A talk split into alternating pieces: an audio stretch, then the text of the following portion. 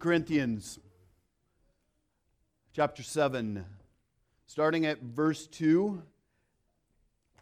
Verse 2, and we are going to read from verse 2 all the way through uh, verse 16. Friend, I, w- I want to, before we get into this, I want to give you a recommendation for those of you who are growing in your love for the Word and you're looking for ways to um, actually enhance your devotional life, your, your time in the Word. Um, Crossway puts out this great tool called the Journaling uh, New Testament. Um, hardcover, so it's not going to get bent in whatever um, bag you put it in. It has a, a wonderful spacing between lines and nice margins all around. And this has become my, uh, my tool for walking through Scripture. And so I just really want to encourage you. It, it, it's a lot of fun to um, use that little kid coloring pencils and highlighting and have those aha moments and write down what, you, what you're discovering. And so I, I want to encourage you find a tool. Uh, if An unused Bible is a soul, uh, a picture of a soul that has not been practicing the Word of God, who's not in the Word of God. So find, find something that is helping you to grow in your knowledge, to grow in your faith. Um, and this is one tool that works for me. Find something that works for you. Uh, so, having said that, would you please stand for the reading of God's Word? Starting at verse 2. Hear God's Word. Make room in your hearts for us. We have wronged no one. We have corrupted no one. We have taken advantage of no one. I do not say this to condemn you, for I said before that you are in our hearts to die together and to live together. I'm acting with great boldness toward you. I have great pride in you. I am filled with comfort in all our affliction. I am overflowing with joy. For even when we came into Macedonia, our bodies had no rest. But we were afflicted at every turn, fighting with fighting without and fear within. But God, who comforts the downcast, comforted us by the coming of Titus. And not only in his coming, but also by the comfort with which he was comforted by you as he told us of your longing, your mourning, your zeal for me, so that I rejoice still more. For even if you if I made you grieve with my letter, I do not regret it. Though I did regret it, for I see that the letter grieved you, though only for a while. As it is, I rejoice, not because you were grieved, but because you were grieved into repenting. Hmm. for I felt a for you felt a godly grief, so that you suffered no loss through us. For godly grief produces a repentance that leads to salvation without regret, whereas worldly grief produces death. For see what earnestness this godly grief has produced in you, but also what eagerness, eagerness to clean, clear yourselves, what indignation, what fear, what longing, what zeal, what punishment. At every point, you have proved yourself innocent in the matter. So, although I wrote to you, it was not for the sake of the one who did the wrong, nor for the sake of the one who suffered the wrong, but in order that your earnestness for us might be revealed to you in the sight of God. Therefore, we are comforted. And besides our own comfort, we rejoice still more at the joy of Titus, because his spirit had been refreshed by you all. For whatever boast I made to him about you, I was not put to shame. But just as everything we said to you was true, so also our boasting before Titus has proved true. And his, his affection for you is even greater as he remembers the obedience of you all, how you received him with fear and trembling. I rejoice because I have complete confidence in you. This is the word of the Lord. You may be seated.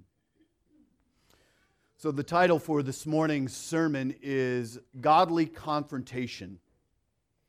one of the main differences uh, in how we relate to each other is uh, the level of confrontation with which we are comfortable. When I, when I say the word confrontation, uh, a lot of us probably think of a scenario that we've experienced that is involving high levels of anxiety and tension. Confrontation. It's an anxious moment. And it, it's uncomfortable. There's a tension in the room. You can feel it. It's palpable. It's real. Or you, you, there, you might even think about people communicating aggressively or passively or passive aggressively. People are communicating that way in the midst of confrontation. You, you might think about uh, either uh, a fight or flight or frozen in the midst of confrontation. Right?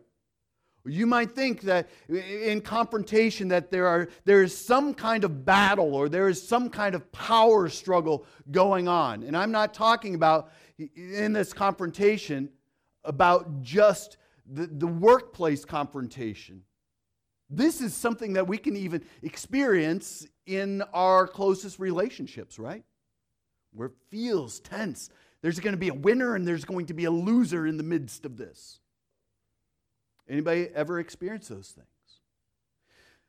In other words, some of us also, when we think about confrontation, it equals conflict and conflict, especially for those personalities who do not only uh, tolerate but enjoy conflict, it is scary, it is uncomfortable, and it is painful. Some of us in this room, when it comes to confrontation, are very direct. Very direct. Um, you, you are, t- I'm just going to speak my mind. I'm going to tell you what I think. There's really very little filter, and you just shoot from the hip, right? You're, you're very direct. It's an open and closed case. This is how it is. And you might be like uh, the singer songwriter Pink. Anybody know who Pink is? Pink said this A lot of people have problems with public confrontation, but it doesn't worry me at all. I can handle myself. I know my martial arts. Just like, I can handle it. I've got it. Bring it on. Confrontation. It's going to be direct. I'm confident in myself. I'm going to go right at it. I'm going to dig in. But others of us, other of us are far more indirect. We avoid conflict. We, we, we hate it. It scares us. Uh, the problem isn't that there isn't always a healthy option because the root, the problem is that the root never gets addressed, though, when we have this real indirect avoidance kind of thing going on. The challenge for each of us is how to confront in a healthy way that actually resolves the problem and it brings healing and encouragement. That's what healthy confrontation is, where it addresses the very root of the problem and it is done in such a way that it ultimately brings about healing and encouragement. This is imp- important personally it's important if we are going to be maintaining for us here a, a gospel culture of safety. It's important. We, we need to be a safe place as a church for confrontation. We want to know how healthy, good confrontation works, no matter if we love it or if we are terrified of it. Because godly confrontation is absolutely necessary for the health of the local church. Godly confrontation is absolutely healthy for friendships, marriages, parenting. We've got to know how to do godly confrontation in such a way that it addresses the issue and brings about health and encouragement. Dietrich Bonhoeffer, in his book um, uh, Living Together, wrote this Nothing can be more cruel than the leniency which abandons others to their sins. Nothing can be more cruel than just letting our friends stew in their sin. But he says, nothing can be more compassionate than the severe reprimand which calls another Christian in one's community back from the path of sin. Do you see how that is helps create a gospel culture? Even a severe reprimand is compassionate because what is it doing? It is calling someone back from the path of sin. So today we, we want to look at what Scripture has to say about godly confrontation. So we've been looking at this book of Second Corinthians for a while, and that, that church has been riddled with all kinds of sin issues and confrontations and, and power struggles going on. And Paul is addressing godly confrontation today in this section of Scripture. So, from this passage, I think that we can learn two things about godly confrontation. And here's the first one the first thing is that we need godly confrontation. I need godly confrontation. You need godly confrontation. Here's the truth about us every one of us is constantly out of line. We are, or should I say it this way? We are constantly out of alignment. We're out of alignment. At least I know I am, and I, I suspect you are as well. I could have the best day with God and feel close to God. It's just palpable, it's real, it's tangible. I am with God. I might find myself, uh, as Paul says, to pray without ceasing every, everywhere I'm going. I'm thinking about things about in a godly way. I'm, I'm loving people, I'm serving people, and, and I just feel the reality of God's love for my life. And but here's the reality the next day I wake up as a sinner. I wake up again broken and I ask myself, why am I angry with my wife? Why am I ticked off at that? Why did I just swear or think those ungodly words? What is going on? What just happened here? The reality is, overnight, lethargy just kind of sets in. And so every day I have to start over again, and I've got to seek God the next day. And so I just naturally find myself out of alignment. And the same is true with you. But there's a whole nother level to it. Just as cars get out of alignment from driving on bad roads, you know, the more potholes that you hit, the quicker your car is going to be finding itself out of alignment. The reality is, you and I live on bumpy roads. We work in bumpy places. We have bumpy relationships. We have bumpy children and bumpy parents. And we look at this, we've even kind of looked at this a couple weeks ago. But and the reality is, if you want to follow Jesus and you want to love Jesus with all of your heart, you the reality is we, we live in a very hard, difficult culture. And it's only, my friends, it's only going to be grow worse. You think it's bad now? Until Jesus comes back, it, it's going to slowly, progressively, and sometimes it is going to feel like it's on fast forward. It's going to get worse. We're constantly fighting a riptide in our culture that is desiring to, to suck us away. All you have to do is to be drawn away from your devotion in Christ. And it doesn't take much to be drawn away. We all get off course, and we need to expect that we are going to be drawn off course.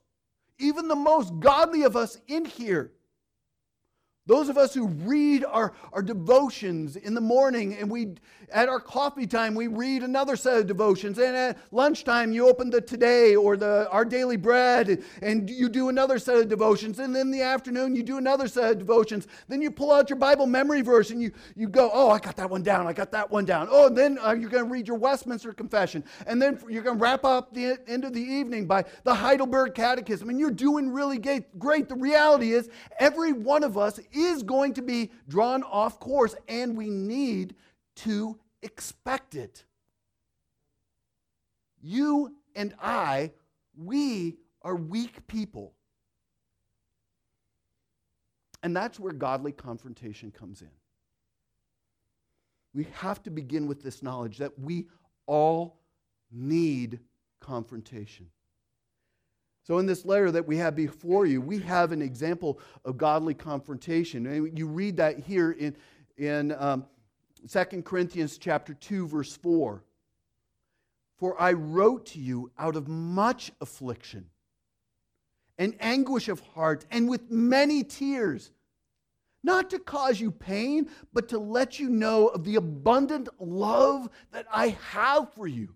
Do you hear the, the context? It's, man, you guys are broken, but I am writing to you out of just out of pain. I'm writing I'm afflicted. There's, there's this anguish in my heart. I have tears for you. And I'm doing this because I love you. The church in Corinth has a ton of issues going on.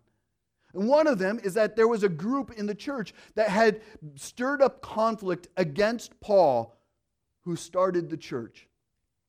They were making all kinds of false accusations against him. And Paul weighed in on how to respond, but he did it ever so gently, but absolutely with clarity. And in the passage we just read, Paul says that he was actually glad that he did that. 7 and 8, verses 7 and 8.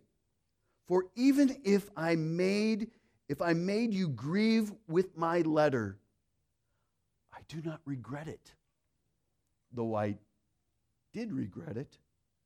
For I see that the letter grieved you. It hurt. There was pain, though only for a while. As it is, I rejoice, not because you were grieved, but because you were grieved into repentance. For you felt a godly grief, so that you suffered no loss through us. Paul is saying, Man, I am glad that I did it. And here's what I, I want you to see that confrontation is very difficult for both the confronted and for the church. And yet it is absolutely necessary. If the confrontation had never happened, the church would ultimately become sick. It was necessary. The right kind of confrontation was hard, but it brought about healing and health to that local church in Corinth. Justin Buzzard, who is a, a, pastor in, in Southern California, writes about the culture that he wants to build within his church. And he wrote this on his website Run to the tension. I've been teaching our leaders and our whole church to run to the tension as they lead and navigate relationships in our church and in our city. When conflict, tension, and difficulty show up, run to it. How many of you feel uncomfortable right now? You know, run to the tension. No, there's a, there's no way. Run away. You know, it's kind of the Monty Python thing. Run away, run away. Uh, sorry. Um, Face it, deal with it, lead through it now, not later. Our instinct is to ignore tension, but ignoring conflict now will only make a bigger and messier conflict three months from now. it's true. We're, we're used to running away from tension because we think that the first signs of conflict mean the beginning of the end of the relationship. Not true, Justin Buzzard writes. Conflict is normal in every relationship. And navigating conflict with humility and direct communication makes relationships stronger and healthier. Run to the tension. So, this first part of the sermon is really for those of us who need to confront others, but we're scared out of our minds to do that. And here's what I'm not saying, though. Let's not become a church that's always rebuking others. If you enjoy confrontation, you probably need to stop, stop uh, confronting others. It's probably a problem. If you love it, it's like, bring me in. Another round. Come on. I'll do it. There's probably a problem. This needs to be a church in which we are constantly encouraging others on a regular basis, affirming our, our, our, our lives for each other, that is, encouraging others, outdoing ourselves, and showing honor to one another. We need to be outdoing each other in showing honor and love and appreciation. At least 80% of what we say to other people should be positive, it should be encouraging. I just threw that 80% out there. I don't know, maybe 90, maybe 75, whatever. But 80% should be loving and encouraging and positive. Within that kind of culture, we need to love each other enough not just to encourage but to actually confront when necessary. And it should be hard. But when, when someone who is endangering themselves spiritually, we need enough love for them to do the hard thing. I love you enough to say these words. I love you enough to bring you back from the path of sin. I, I love you enough to help you guard yourself from relational disaster. I love you. I'm concerned for you. When there is a real issue, it, it needs to be sorted out, and, and we need to run to it instead of running away from it. So, how do we do this? It's a matter of both heart and skill heart and skill. Uh, one commentator says it takes both toughness and tenderness. Toughness and tenderness to rescue people from sin. Some of us are tough, some of us are just tender. But it takes the combination of both. We need to pray for a heart of toughness, a heart of tenderness, and then learn the skills, actually learn the skills of healthy confrontation. And I'm going to tell you right now this is not a tool to be used for healthy confrontation. If your way of handling confrontation is texting the other person, throw it away. It is unhelpful. It doesn't hear, you cannot hear the tone. You cannot hear the heart. You cannot see the body. You cannot see anything like that. If you are trying to confront somebody via email or text message, you are failing from the get go. Put it away. Okay, just making sure. It involves spending most of our time encouraging and then approaching somebody in a non accusatory way and saying something like this I could be wrong. I could be wrong. But I'm seeing this issue and just wanted to ask you about it because I care about it, about you. I could be wrong. But I'm seeing this. And I care about you. Can you help me to understand? Do you hear the, the tone? I could be wrong. A position of humility. I see this. I'm concerned. I'm showing my heart. Can you help me understand? And some of us just need to get help and to get counsel from others. How do you do this? You, you're really good at conflict management. Can, can you help me?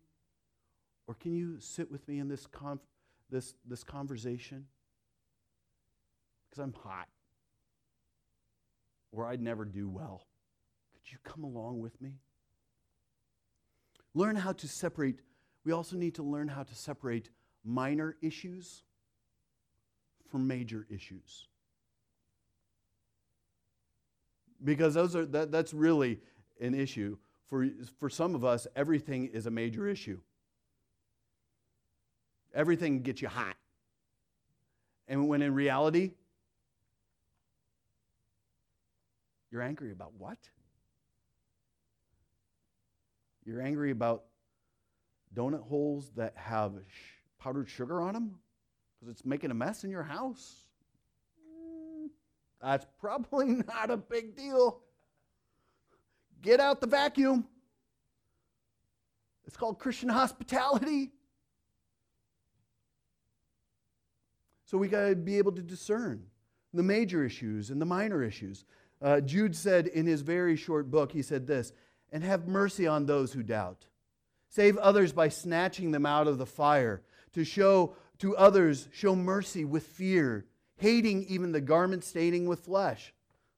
Man, there's all kinds of ways of, that we got to address and look at each situation. So, friends, we, we need confrontation. We need it. We, we need it individually, but we also need it uh, as, as a church. So we need to run into the tension instead of away from the tension. So, can we commit as a church, as individuals, as, as family members here, can we commit to gentle, godly, healthy confrontation when it's necessary and even when it's hard? Can we commit to that? That because that's what we need as a church. And, and it should be hard. It's difficult. But let's commit to doing it as gently and as tenderly as possible. But let's still do it. So that's, that's the first lesson that we all need godly confrontation. The church in Corinth needed it.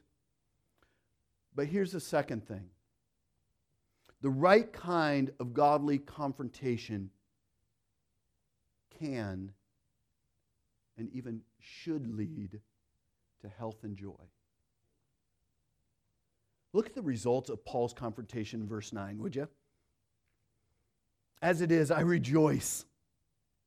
I rejoice because you were grieved. Not because you were grieved, but because you were grieved into repenting. For you felt a godly grief, so that you suffered no loss through us. You can see it in, in verses 6 and 7 too. But God, who comforts the downcast, comforted us by the comforting of Titus, and not only by his coming, but also by the comfort with which he was comforted by you.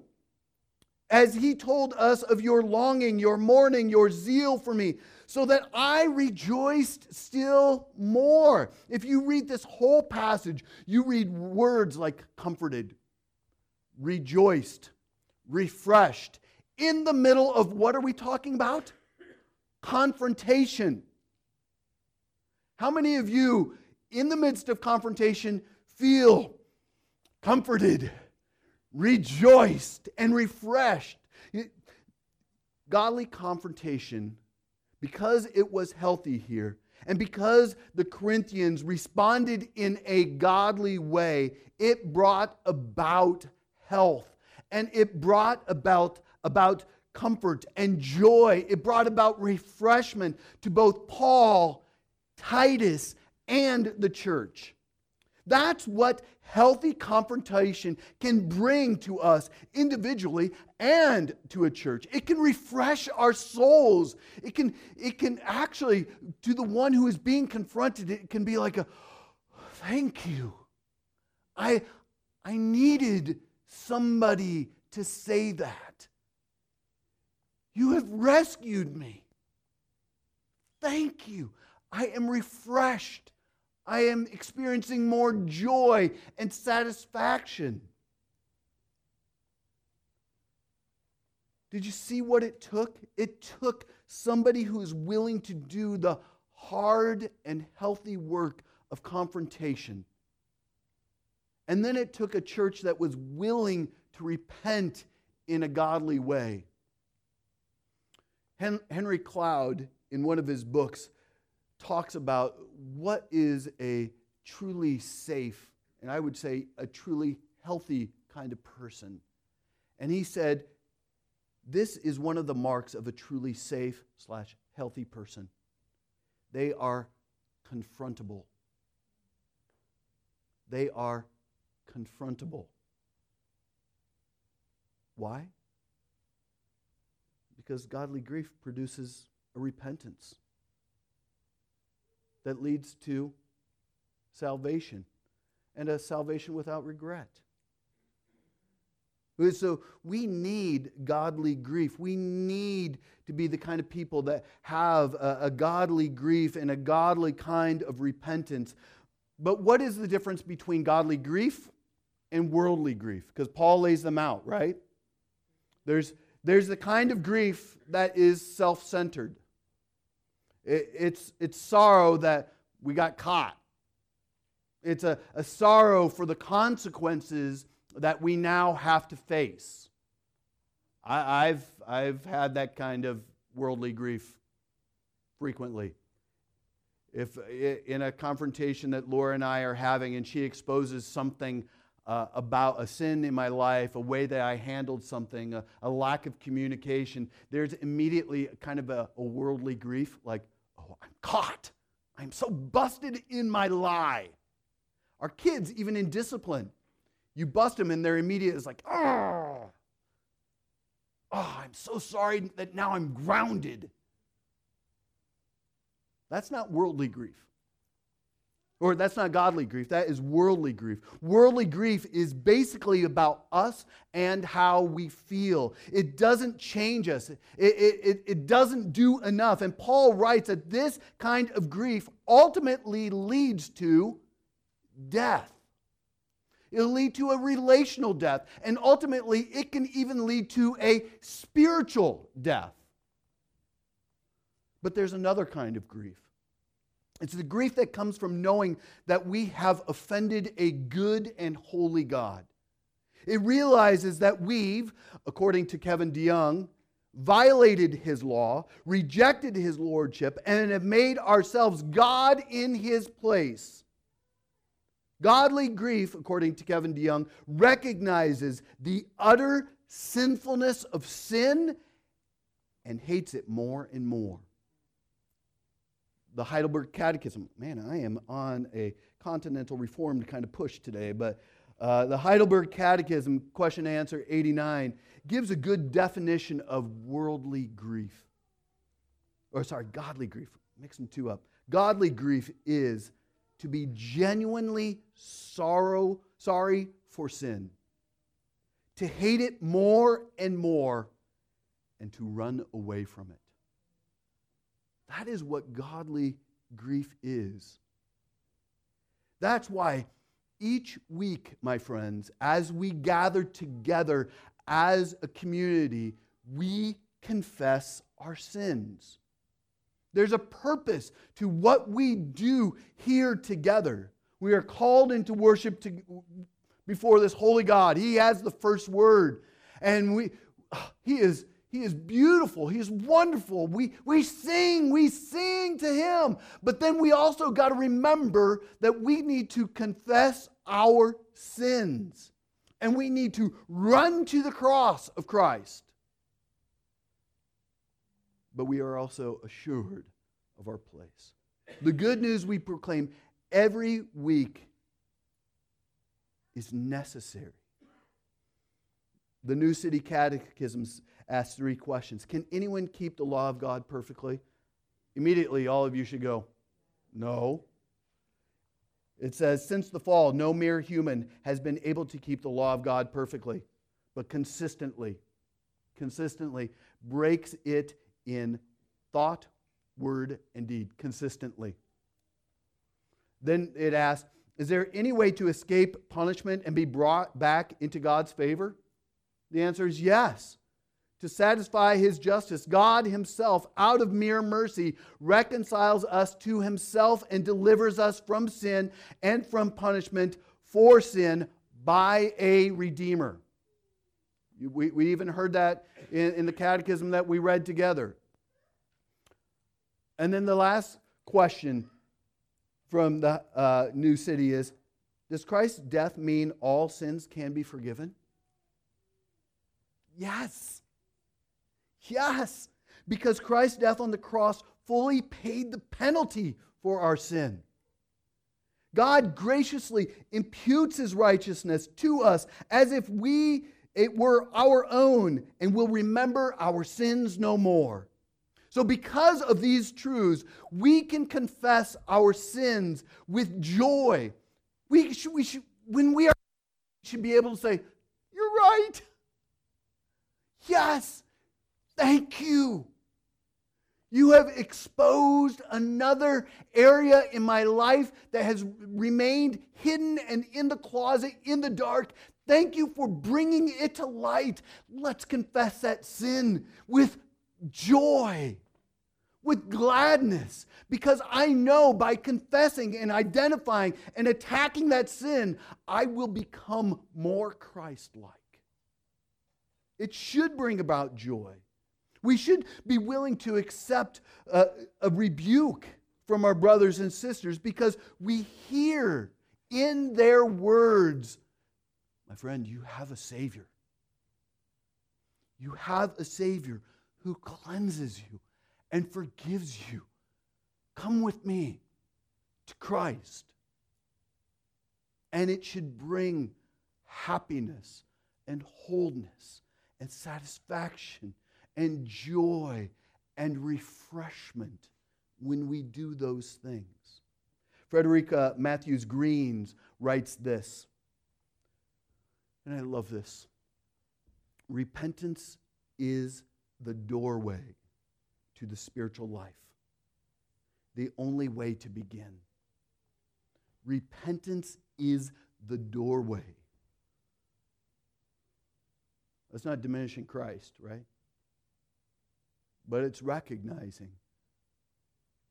my sin is holding me back from going more fully towards Christ. She goes on to say, it is also the pathway itself, the only way to continue. Anything else is foolishness and self delusion. Only repentance is both brute honest enough and joyous enough to bring us all the way home. But how repentance could be either joyous or vibrantly true is a foreign idea to most of us. So we need, my friends, we need godly confrontation. Every one of us. And we need, we need to long for even it that confrontation. And we need to be ready for it because it brings about a healthy individual. It brings about a healthy marriage. It brings about healthy relationships. It brings about healthy workplaces. It brings about a healthy church. And we also need the right kind of godly confrontation. Because the right kind of godly confrontation is going to bring back and offer us health, and joy. That's what we need. So let me ask you are you willing to run to the tension? some of you need to run, kind of pull back. But for most of us, it's are you willing to run into the tension, the difficulties? Are you willing, are you willing to love others enough. Not love your ministries, not love your call, not love your ideas, not love your preferences, but are you willing to love others enough to confront them when it is needed? And do it gently, tenderly but strongly. My friends, we can do this. We can do this because of Jesus. And when we do it, it is going to lead to a church that is full of health. It's going to lead to a church that's full of joy, both individually and. And what a beautiful picture, a thing that we can offer to a watching world. Look at how they love each other. Look at how they love each other. They open their lives to correction. And they long for correction. Look at how they love each other and how they confront each other. They do it tenderly, they do it with love and compassion. And it's beautiful. They're not weak need, they're clear. And what a beautiful picture that we can offer of God's work in us. Because, my friends, this is what Jesus does for us. He confronts us in our sin. If we have ears to hear, He confronts us and we experience conviction if we have ears to hear. He is clear, tender. He may even exp- uh, use discipline, and it may hurt. But his desire ultimately is for godly repentance that leads to salvation, which is a picture of wholeness, which is a picture of Christ likeness. This is what God does through Jesus Christ. So, my friends, let's be a church known for its godly confrontation that brings about joy, health, and refreshment. Amen?